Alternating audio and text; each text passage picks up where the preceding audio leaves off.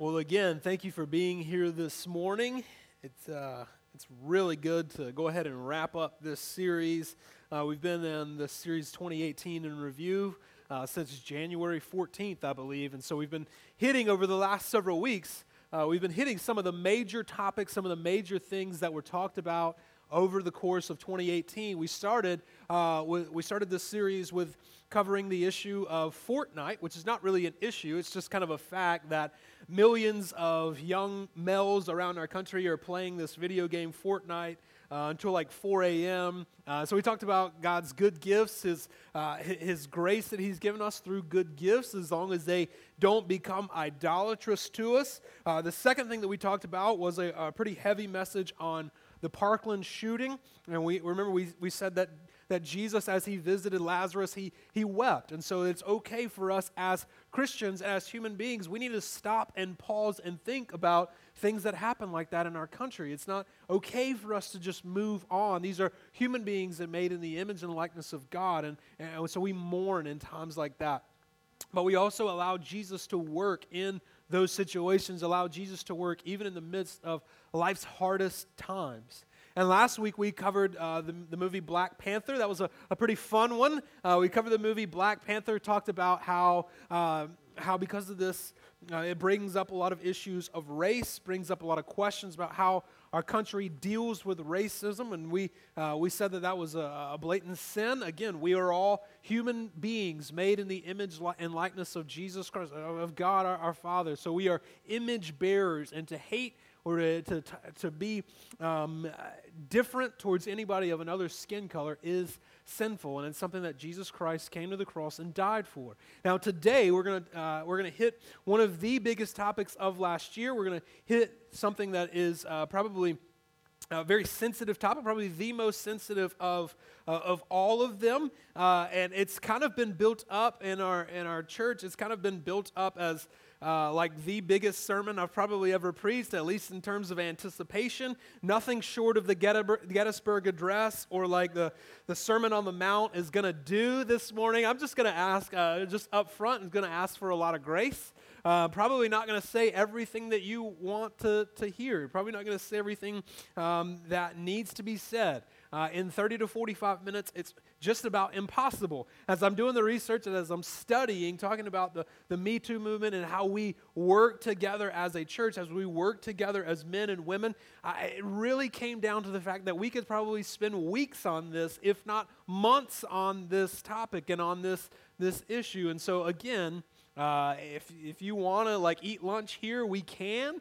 Um, but it's probably I'm probably not going to say everything that you want to hear this morning. And so again, I just ask for a lot of grace uh, here. Um, and that being said, let's go ahead and let's just pray and then ask the Lord to work this morning. Father, we again uh, we just stop and pause, God, and I pause before you, I kneel before you and ask, Lord, to just be a vessel right now for your spirit to speak through. Um, Lord, you know that in the preparation um, and, and hopefully in the delivery, nothing I've said, nothing that's, that's here is, is opinion. Um, it's, not, um, it's not how I feel. Um, it's really just what your word says. And so I pray that that would speak and that your spirit um, would do the talking. We love you, Jesus. And it's in your name we pray. Amen. Now, if you're not familiar with Me Too, um, again, this is probably one of the biggest topics, one of the most talked about topics of all of last year. Um, it kind of even started in late 2017. Um, it is probably highlighted as, as one of the most talked about events in our country. And so, obviously, that's why we're talking about it here in the church. Because if you're not going to talk about it here, where else are you going to talk about it? Uh, you're talking about it, you know, you're just talking about it at the dinner table or you're talking about it at work. Uh, you're talking about these issues, and so why not address them from the stage? Why not address them from the perspective of what God has to say, from what the Bible has to say about these issues? And now, this movement is highlighted by thousands, if not millions, of, of women uh, who came forward admitting sexual abuse, who came forward admitting rape, who came forward admitting unwanted sexual advances and uh, discrimination in the workplace at some point in their life. And several of them, uh, there were several men that were also involved in this, where they came forward and said, I have been sexually assaulted, I have been raped, I have been uh, made unwanted sexual advances. That, that's happened to me. It's in the workplace, I'm being discriminated against. Uh, and so many people came forward by the thousands. Um, and thankfully, thankfully, many of these women, they named uh, their assailants in the process. They came forward and they named the folks that had done this to them. And so last year, there were, there were many times where, where uh, it seemed like every week there was a new headline about somebody where this, these allegations were brought against them and they, they were brought down, so to speak, because of uh, because of their past failings. And, and many of the, the perpetrators, and, and let's just be honest, many of the rapists uh, were exposed as celebrities, as actors, as teachers, as coaches, as bosses, uh, and, and, sometimes even family members were, were responsible for this. Um, there weren't many places in the social realm that were untouched uh, by these findings. There weren't many places where, where it wasn't found out that somebody had committed this uh, had committed this crime. But you see, it's, it also hit on a very local level. Um, this is not just something that happened out there in the news. It's not just something that happened out there in the country. This is something that, that hit home on a very, very, very personal level. Um, it seemed like for just about a couple months there, um, it seemed like whenever the news started to break, that every time I jumped on Facebook or every time I would hear some type of story, those sad words would pop up on the screen from a family member, from a friend, from a past high school classmate. Those two sad words, me too. It should be grieving our hearts, should be breaking our hearts. And I know people that were affected by this. You probably know people that were affected by Me Too. Um, we weren't untouched by this. Now, let's bring it home even more. According to uh, the National Sexual Violence Resource Center, which is a, a national resource, um, I, I, want you to hear these stats. I want, I want you to hear this. One in five women will be raped at some point in their life. One in five women. In the U.S., one in three women have experienced some form of contact sexual violence. This isn't verbal, this is actually, there's a physical altercation there. One in three women. 91% of the victims of rape and sexual assault are female. 91%. And this is probably the most telling of all.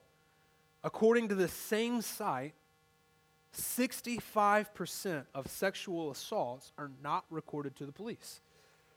Well, you might be asking, okay, why, aren't they reporting this? Why aren't these things reported if this happens? You see, it's not that easy. It's not that simple. Many times, these um, the assailants, the, the, the people committing these crimes, they're, it's a boyfriend, it's a family member, it's a boss, it's a person of influence. And so these crimes aren't reported to the police because many of these, these ladies feel like if they come forward with this, one, they have to deal uh, with just the, the shame of the matter, have to come forward and admit this, but they also are putting their lives in jeopardy uh, because if they admit these, these things that have happened to them, these people of influence could damage their lives forever um, and in the social realm.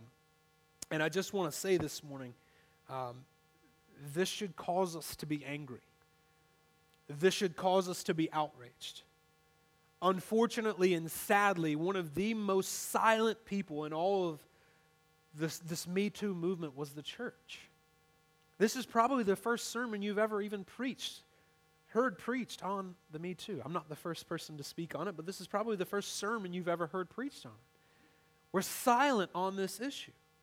We're silent on the fact that many of our friends, neighbors, family members, people inside the church are abused and hurt and broken. And this is not something that I feel comfortable that we should just be silent in.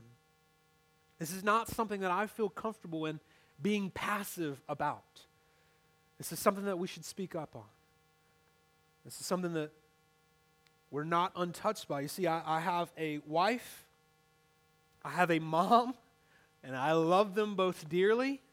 Um, I, I don't have a daughter that I know of, um, and that's not a promiscuous joke. Uh, my wife and I, we actually are expecting our first and don't know the gender yet. But here's the thing if I have a daughter, I really don't want her growing up in a world where this is okay. I don't want my wife, my mom, growing up in an environment where they have to worry about unwanted sexual advances, where they have to worry about sexual references, where they have to worry about uh, where it's one in five women that, that have to go through this. I really don't want that. And so, one, we, we have to step up, we have to speak out against this. And if you're a guy in the room this morning, I hope that you stand with me. Hope you stand with me. The Bible's very clear about this. We see in the Old Testament where several times where men jump into situations where they take women that God didn't give them that aren't their wives, where they take many spouses. And what happens every single time? Sin follows, chaos follows, devastation follows. Even in the New Testament, where we see where, where, where, Jesus and where Paul, where they give these words about there shall not be any sexuality or any, any sexual immorality uh, among you. It shouldn't be among you. That, that word, porneia, which means no sexual immorality among you at all. And it seems like we can speak out against all the sexual immorality about unwed marriage, and you know, we can speak out against all the issues against this one sexual abuse. And it is not okay. It's not okay. Um, so, those are just the facts. That's the truth. Um, those are just the facts. But uh, see, what's happened here um, in, in, this movement and in our culture, and I don't know if you watch TV, you, you've seen the Gillette commercial, whatever it is. I, I don't know what you've talked about or, or how this is in, uh, talked about in your circles, but what's happened um, is it's really brought into question okay, what is a man supposed to be? Right? Like, what is a man supposed to be? What is a man supposed to look like? What, is masculinity even healthy? Is it healthy for men to, to be masculine? What is, what is a man supposed to do? It's brought all of those questions into our society if you're following along. And, and after all these stats come out, you know, the fact that 90% of, of those who have been in the Me Too movement, 90% of them are, are female, it kind of does put us guys in a negative light, right? It kind of we're the ones committing the crimes, right? So there's got to be something wrong with them. And so that's kind of where our country is. We've kind of drifted into the extreme where we look at masculinity, where we look at manhood in a very negative light. It's kind of drifted into that. And you see, here's the thing we, we've kind of been led to believe, we've been led to believe in our culture that either this side is right or this side is right. My side's on the right side of history. No, my side's on the right side of history. We've been led to believe that you have to be on either one of these opposite sides, that you have to be on either extreme, that there is no middle ground. And I'm here to tell you that there actually is a middle ground that you can take. There is a middle ground, and it's called the biblical way. And so we're going to, uh, today, we're just going to allow our worldview, we're going to allow our perspective to not be shaped by what Fox News has to say. We're not going to allow our worldview to be shaped by what CNN has to say, what our politicians have to say. We're going to just allow the scriptures to form our worldview, to form our perspective. And so the bottom line this morning, if you don't take anything else away from this sermon, the bottom line is this it's very simple is that the only solution the only solution to the healing, to the action, to the prevention of, and to stop these crimes from happening is Jesus Christ. He's the only source that, that we have for, for healing. Jesus says that I'm near to the brokenhearted, that He cares deeply for these women that have been affected. And He cares deeply for it. That He's not away from this, that he actually came to the cross to die for events and for things just like this. He's near to those ladies who are hurting, who are broken. It's near to his heart. He cares so much about it that he came to die for it. But here's the point that he's actually coming back to reckon with it. That although there are 65% of these things that that are not reported, that most people don't know about, there is a heavenly Father who knows about every single one of these cases. He knows the truth. And He's coming back one day to deal with it. He's coming back. And so He's near enough to feel the pain, but there's also no incident that He's not aware of. But I just have to say that, that manhood and masculinity is, is not the problem. The problem is not manhood, it's not men. It's not what we've, uh, it's not who we are. The problem is that there is no clear and present biblical teaching on manhood. There's no clear and present biblical teaching on who man, man is supposed to be, on who man is.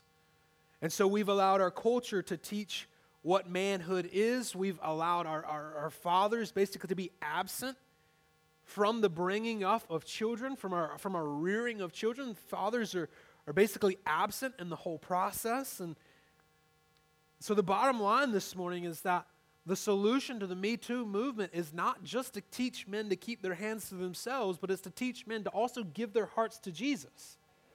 That's the solution here this morning. So let's talk about manhood. If you have your Bibles, go ahead and turn to Genesis chapter 2.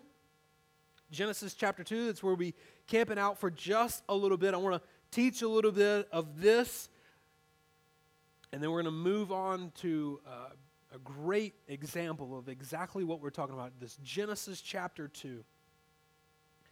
24 and 25. If you don't have a Bible, we'd love to give you one. Those words should be up on the screen, but if you don't have a Bible, we'd love to give you one. That's our gift to you.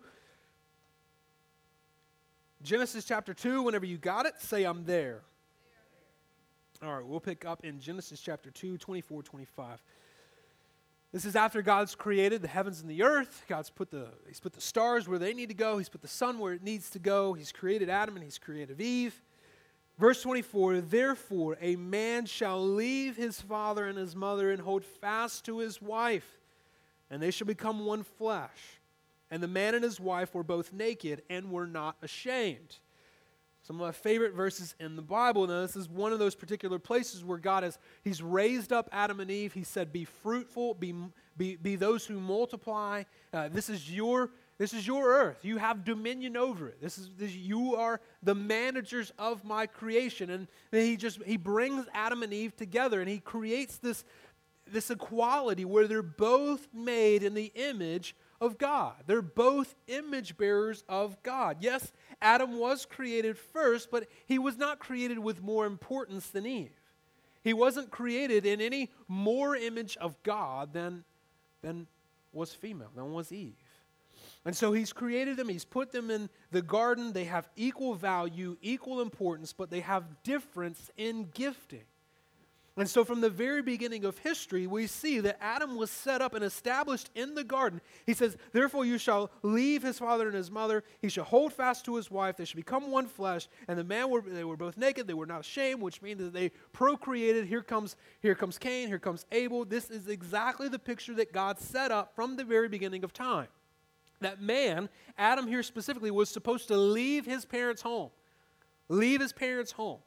Like you get out, you find a vocation, you find a job, not just a, a dead end job at GameStop, but you find a real job. You find a career. And you find a lady, you marry her, you honor her, you court her, you honor her. And it says that, it says that you parent children with her, God willing.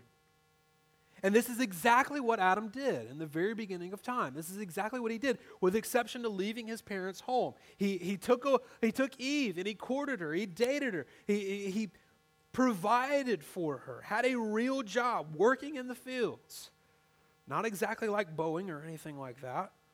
And he parents children with her. This is exactly what God intended. This is God's good design for creation. This, the pattern between men and women, it's not a church construct. It's not a social construct. It's not a cultural construct. This is a God ordained construct.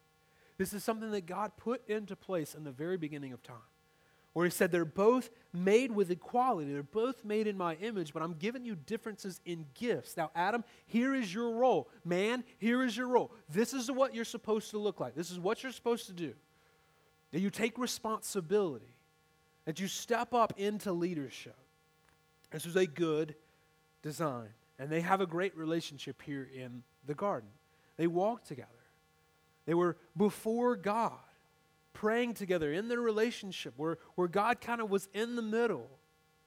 Now, you know just as well as I do that in Genesis chapter 3, something enters into the world and breaks the picture, right? Like it doesn't stay this way for long. Genesis chapter 3, man's tempted in the garden, he takes the fruit, he eats of it, and from there on, every single relationship that we know on this planet Earth is just distorted. The relationship between Adam, Eve, and God, it's broken, it's distorted.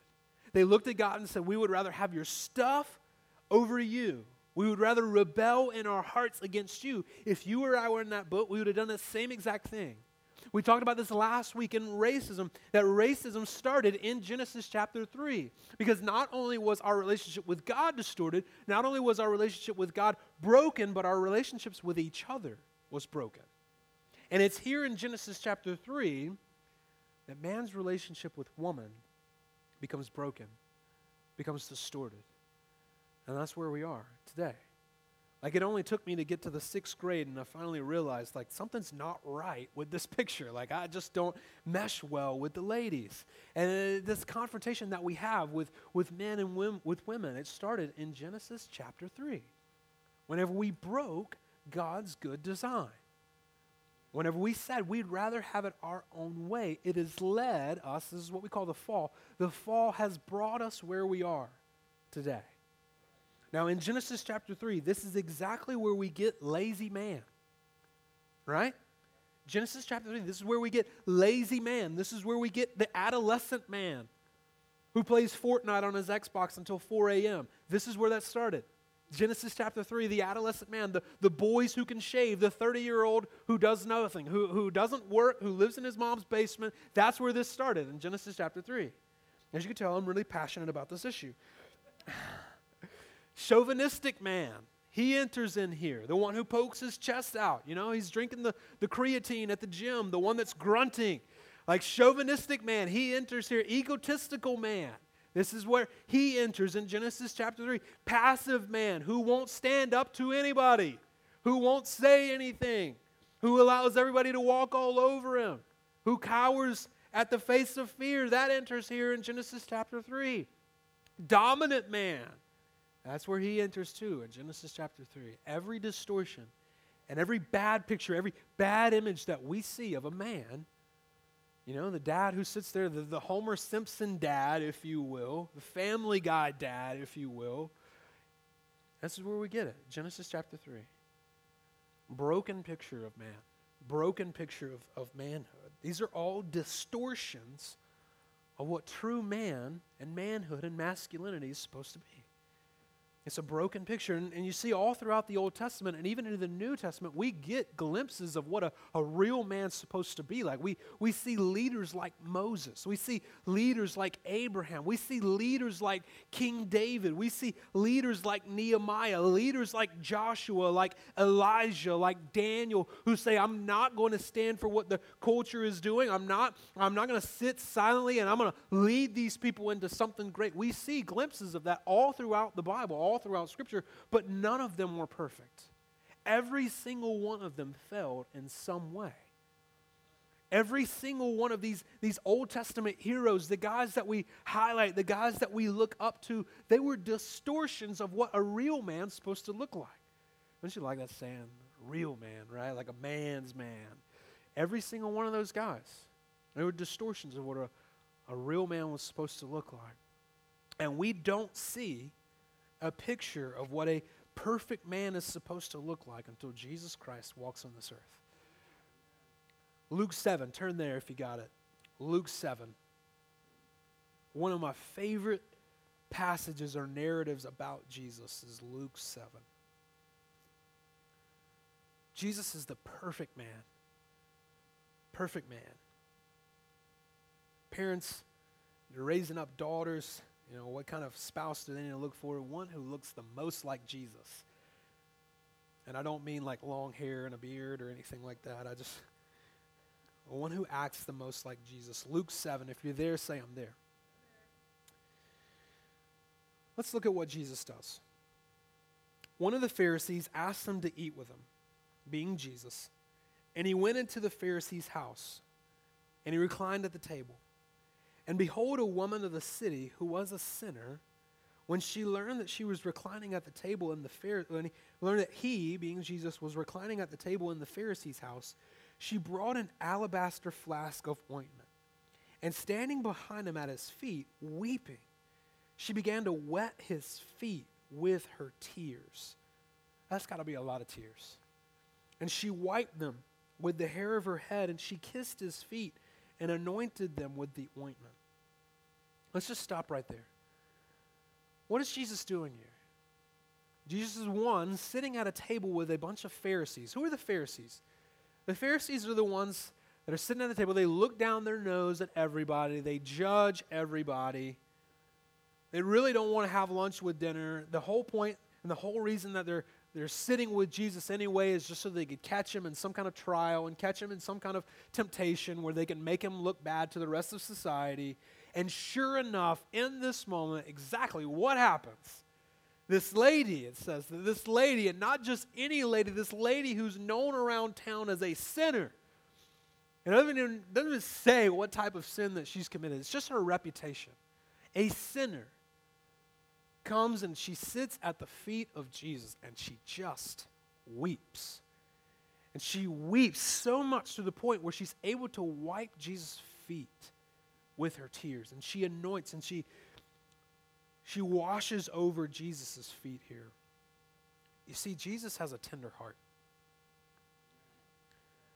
Jesus has a very tender heart.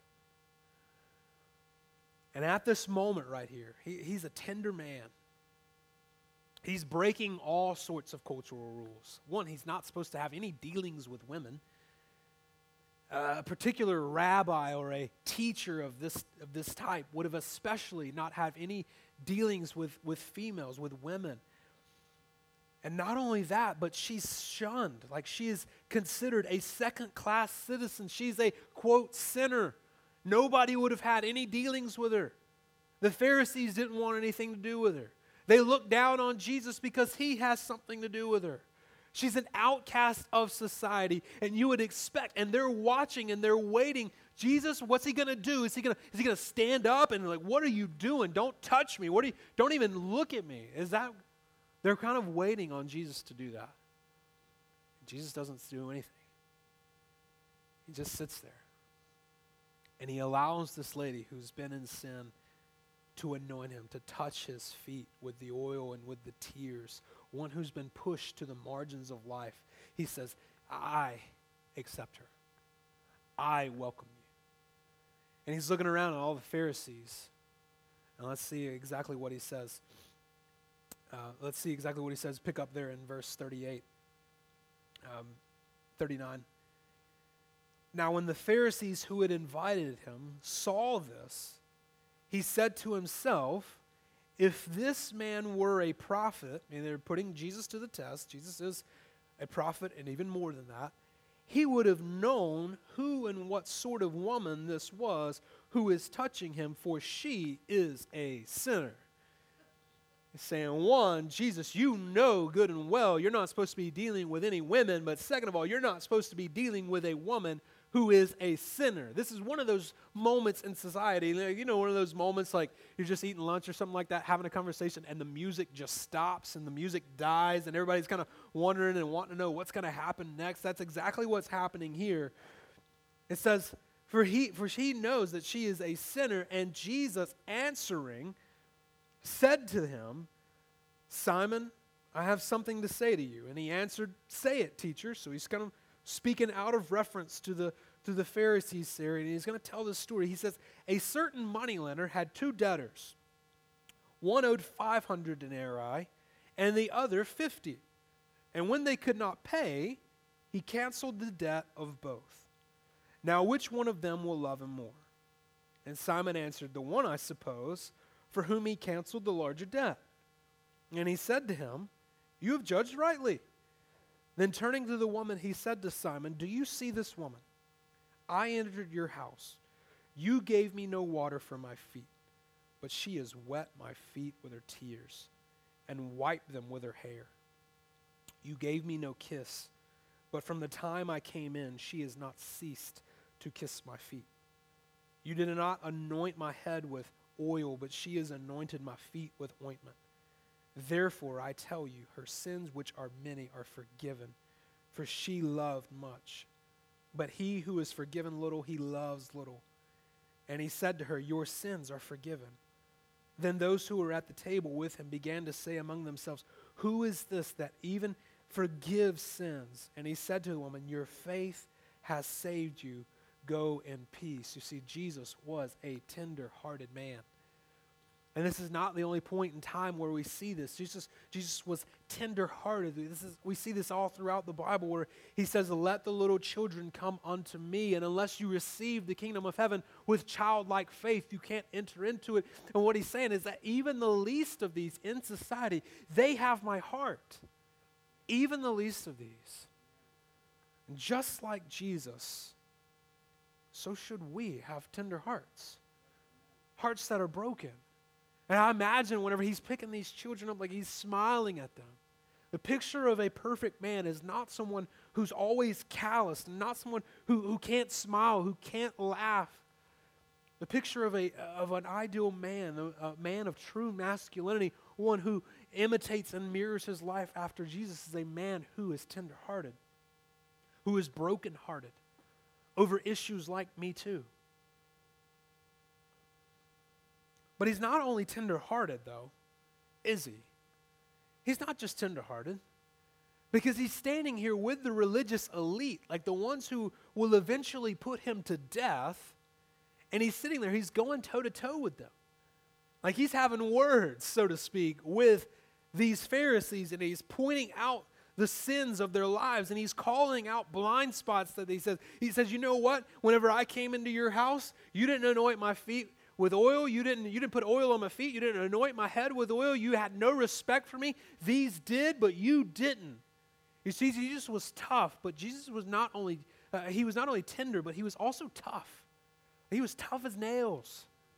He went toe to toe with the best of them. I love these pictures of Jesus, how one minute he's with the children, and one minute he's with the, the ladies, and he's mending their broken hearts, and then the very next, like he's wrestling with demons. He's calling out sin with the Pharisees. I love this picture of Jesus. You see, Jesus was tender, but he was also tough. And at the very end, we, we talk about Jesus like, you know, I, I, don't know what type of picture you image in your head of Jesus. You know, sometimes whenever I was a little kid, I pictured Jesus, you know, he's carrying around the little lamb and he's like passing out suckers to all the little children. He's got the purple stash, you know, and he's, you know, he's eating crackers and stuff like that. That's not really the picture of Jesus. And it's certainly not the picture of Jesus that Revelation sets out before us, where Jesus is coming back on a white horse with eyes that are like flames, and he's got this tattoo on his thighs, and he, he's coming to deal and reckon with sin. Like Jesus is tough. Jesus is real tough.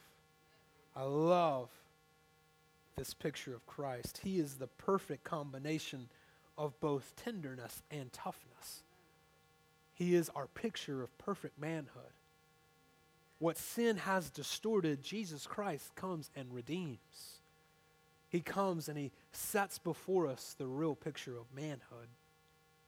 And you see, the best news of this whole situation is that there is no better picture in all of the Bible where this, uh, this attitude of toughness yet tenderness meets than at the cross of Jesus Christ where on one hand he's tough he's dealing with the agony he's dealing with the torture he's dealing with his beard ripped out he's dealing with a crown of thorns over his he's dealing with the weight of our sin dealing with the wrath of god yet at the same time can look out the crowd and say john behold your mother mary. Toughness and tenderness at the same time. And this is the good news this morning. Where christ came to die for broken manhood, where Christ came to die for me too, where Christ came to die for the brokenness and the hearts that are broken, the lives that have been changed forever. Christ came into the world to be our perfect picture for this, to be our perfect picture. So, men, let's be tender. Let's be tenderhearted. Where we can stand in the gap for those who don't have fathers. Where we can stand in the gap for those pushed to the margins of society. A real man would not overlook those who have been taken advantage of. He would have a tender heart to weep with those who weep. He would have a tender heart to, to have a broken heart for those that are broken. He would say, I care for those stories and the thousands of women whose lives have been impacted. Who wouldn't just change the channel because they see women marching in the street. Who wouldn't just change the, the station because some other ladies come forward, but he would stop and he would realize that one in five women have been affected by this. He would be grieved. He would be tenderhearted enough to hurt over this matter. Jesus would be. But let's not also just be tenderhearted, but let's be tough. let's be tough about it. Let's confront the issue. Let's step into those places where we need to step in. We need to stand up for those that have been broken and say, This is not right, and I'm not going to stand for it. Where we're not afraid to confront darkness. We're not afraid to bring things to the light and say, Jesus would have stood against it, and I'm going to stand against it too. It's what we have to do if we're going to look like Jesus, being both tough and tender.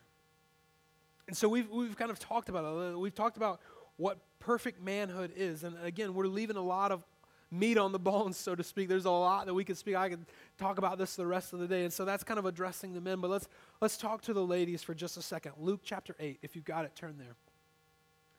Luke chapter 8. Same page. Literally the same exact chapter. Soon afterward, he, being Jesus, went on through cities and villages, proclaiming and bringing the good news of the kingdom of God. And the twelve were with him, meaning the disciples, and also some women who had been healed of evil spirits and infirmities.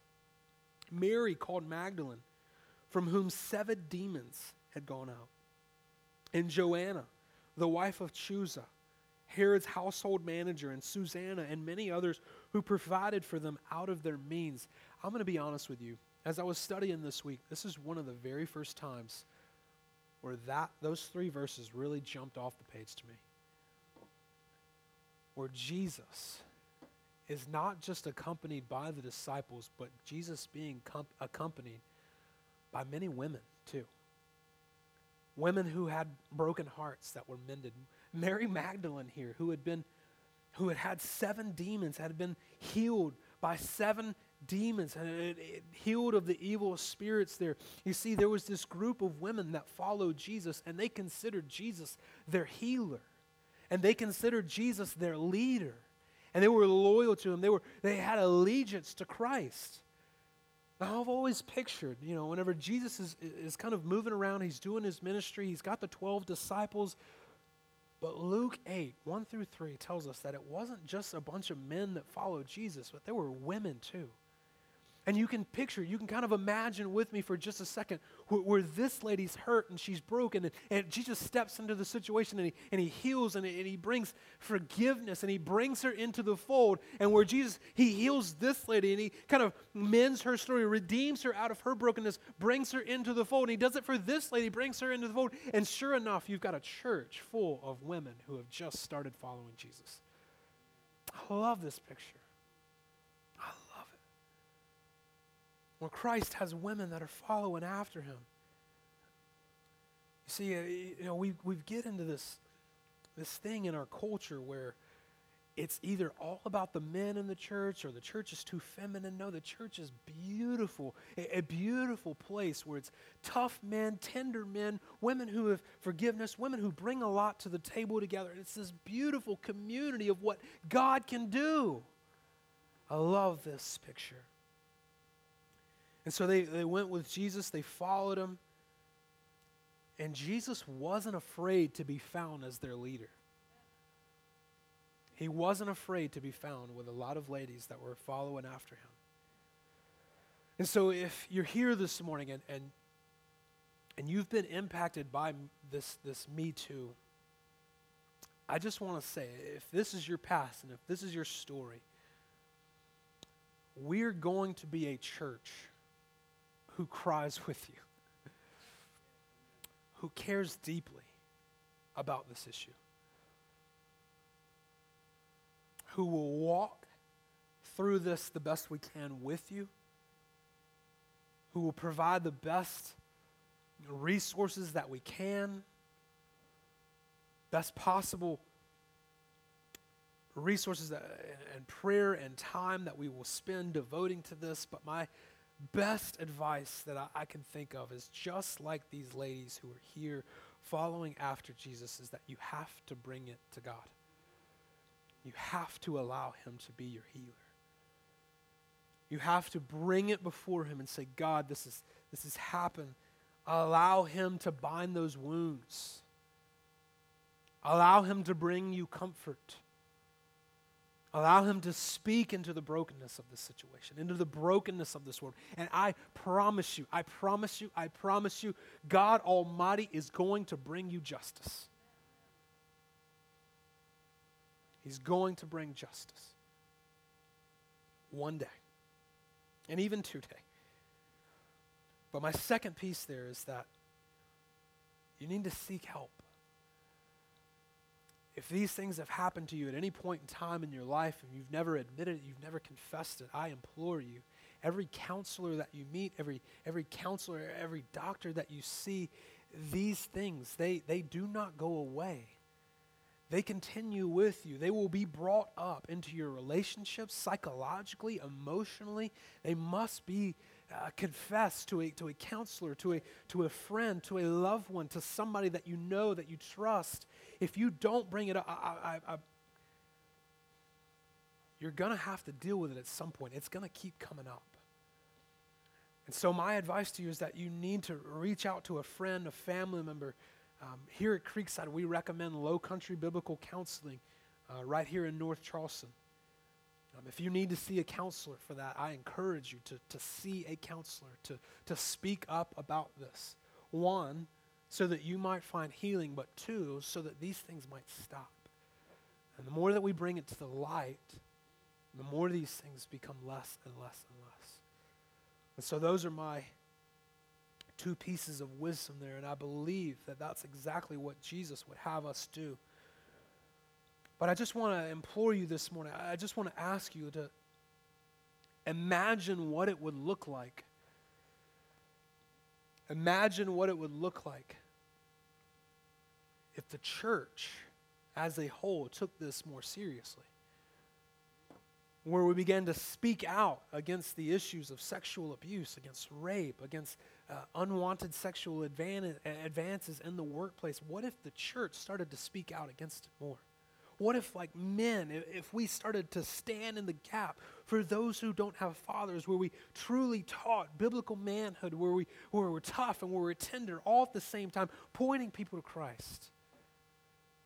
I think our churches would be more healthy. I think our culture would be more healthy. And I beg you to stand with me on this. This morning, our band is going to come and play, and and again, I know that I haven't hit everything that needs to be hit. I know that I haven't addressed everything that needs to be said. But I just want to say this that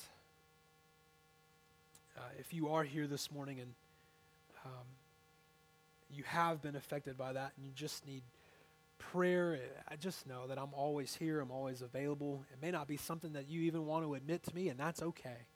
Uh, but we are available if you need somebody to pray with, if you need somebody to, to talk with.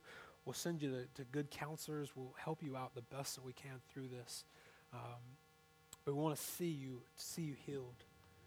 Um, and if you're a, a, fellow guy this morning, I'm just gonna I'm just gonna ask you this morning during this time, during this prayer. Um, you see, there's a, there's a broken picture of manhood in our culture, in our world, even around this five mile radius. 40% of our, of our community in a five mile radius are single parents. 30% single moms, 8% single dads. That means that there's 30% uh, of our population right around here growing up fatherless. And it's a chain reaction. It's a chain reaction where it's single moms where they raise up these boys who don't know what manhood is, who commit the crimes just like this. And our cycle continues. And the best place for us to stand in is right here at home. Men, we have several single moms in our family. And I'm not asking you to be their dad. I'm not asking you to be their grandparent or anything like that. But I'm just asking you to have awareness and to look around. Take a couple hours. Go fishing with them. Take a couple hours. Go take them to the ball game. Spend some time over coffee. Just let them see you. Let them be around you. Let's not be ones who are silent on the issue. Let's pray. Father, we come to you this morning and such a heavy topic, such a, a heavy issue that our culture's just dealing with, and we don't know how to deal with it. We don't know how to handle it. Politics aren't going to fix it.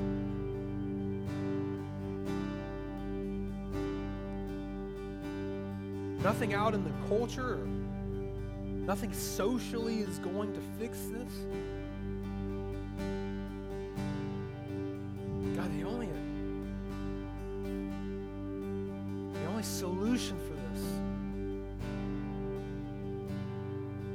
Said in Parkland, is Maranatha, oh Lord, come. God, I pray that your presence might be felt this morning. I pray for the Lord, the ladies, the moms, the wives that have been impacted by this.